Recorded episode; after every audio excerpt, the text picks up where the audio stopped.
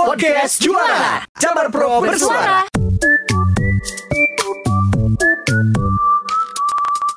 Sampurasun wargi Jabar kembali lagi di podcast Juara Jabar Prof bersuara. Sama saya Akus Dan saya Sizi. Bosan sekali Jangan dong. Kita kembali di program Jabar Highlight Periode 10 Oktober 2020. Kita akan mengulas atau memberikan lima rangkuman berita yang sudah kita rangkum di jabarprofgo.id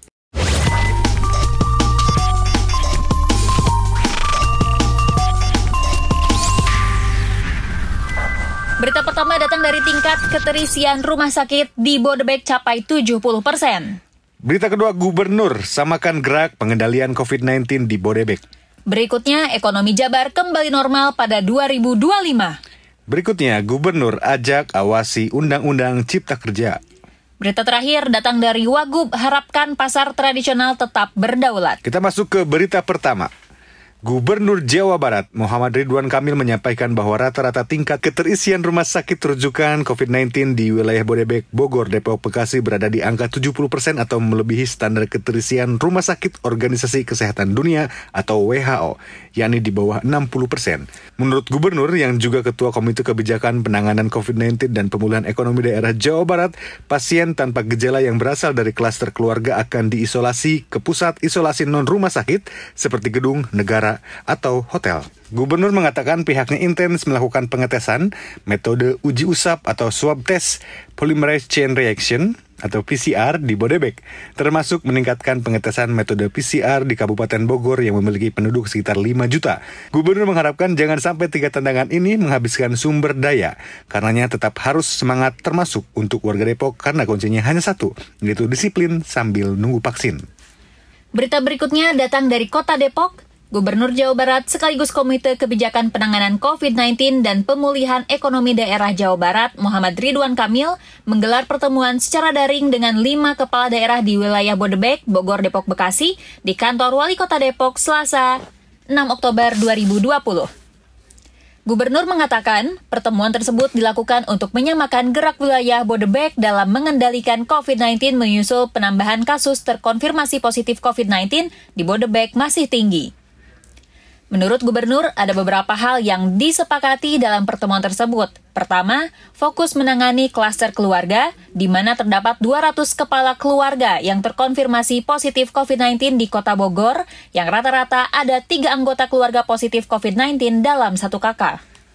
Berita selanjutnya, kajian Institut Pembangunan Jawa Barat atau Injabar, Universitas Pajajaran Unpad, menyebutkan ekonomi Jawa Barat akan kembali normal atau sepenuhnya pulih dari dampak pandemi global COVID-19 pada 2025 mendatang. Gubernur Jawa Barat Muhammad Ridwan Kamil mengatakan kajian pemulihan ekonomi yang dilakukan Injabar bisa menjadi kebijakan pemerintah daerah Provinsi Jawa Barat dengan catatan terdapat indikator untuk mengukur keberhasilan mulai dari tahap penyelamatan ekonomi hingga penormalan. Menurut Gubernur yang juga Ketua Komite Kebijakan Penanganan COVID-19 dan Pemulihan Ekonomi Daerah Provinsi Jawa Barat, rincian dari kajian Injabar menyebutkan bahwa ekonomi Jawa Barat akan pulih sepenuhnya melalui tiga tahap, Masing-masing adalah penyelamatan ekonomi di tahun 2020-2021, pemulihan ekonomi pada 2002-2023, hingga penormalan ekonomi di 2024-2025. Selanjutnya dari Kota Bandung, Gubernur Jawa Barat Muhammad Ridwan Kamil mengajak masyarakat terutama buruh untuk mengawasi jalannya Undang-Undang Cipta Kerja yang baru disahkan oleh DPR pada Senin 5 Oktober 2020 malam. Menurut Gubernur, pengesahan UU Cipta Kerja oleh DPR dan pemerintah pusat sudah melalui berbagai pertimbangan dan bertujuan untuk kepentingan bersama, karenanya masyarakat terlebih dahulu melihat sejauh mana perkembangan penerapan regulasi tersebut. Gubernur menyatakan jika dalam pelaksanaannya merugikan satu pihak atau ada ketidakadilan ekonomi, dipastikan akan ada evaluasi dari pemerintah pusat. Namun, bila dalam jangka waktu tersebut berjalan dengan baik, maka Undang-Undang Cipta Kerja dapat dilanjutkan. Gubernur memahami penolakan kalangan buruh hingga terjadi mogok massal di berbagai tempat termasuk di Jawa Barat. Namun, dirinya mengimbau agar buruh menyampaikan aspirasinya secara efektif yaitu melalui dialog. Berita terakhir, Datang dari Kabupaten Garut, para pedagang pasar bisa mengubah paradigma agar pasar tradisional terus bertahan di tengah disrupsi. Demikian dikemukakan Wakil Gubernur Jawa Barat UU Ruzhanul Ulum saat menghadiri rapat kerja wilayah atau Rakerwil Dewan Pimpinan Wilayah Asosiasi Pedagang Pasar Seluruh Indonesia, Provinsi Jawa Barat. Menurut Wagub, pasar tradisional yang biasa identik dengan becek dan bau harus bisa dihilangkan oleh pedagang pasar itu sendiri, sehingga para pembeli akan kerasan selama di dalam pasar. Wagub menyatakan pandemi global COVID-19 bukan merupakan halangan bagi pedagang pasar untuk tetap berjualan dengan catatan para pedagang taat menerapkan protokol kesehatan. Wargi Jabar demikian episode Jabar Highlight edisi minggu ini. Jangan lupa untuk terus dengarkan program Jabar Highlight di podcast Juara di kanal kesayangan Wargi Jabar. Dan jangan lupa untuk mengecek berita-berita terupdate seputar Jawa Barat di jabarprof.go.id.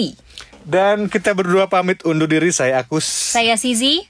Sampai jumpa. Wassalamualaikum warahmatullahi wabarakatuh. wabarakatuh.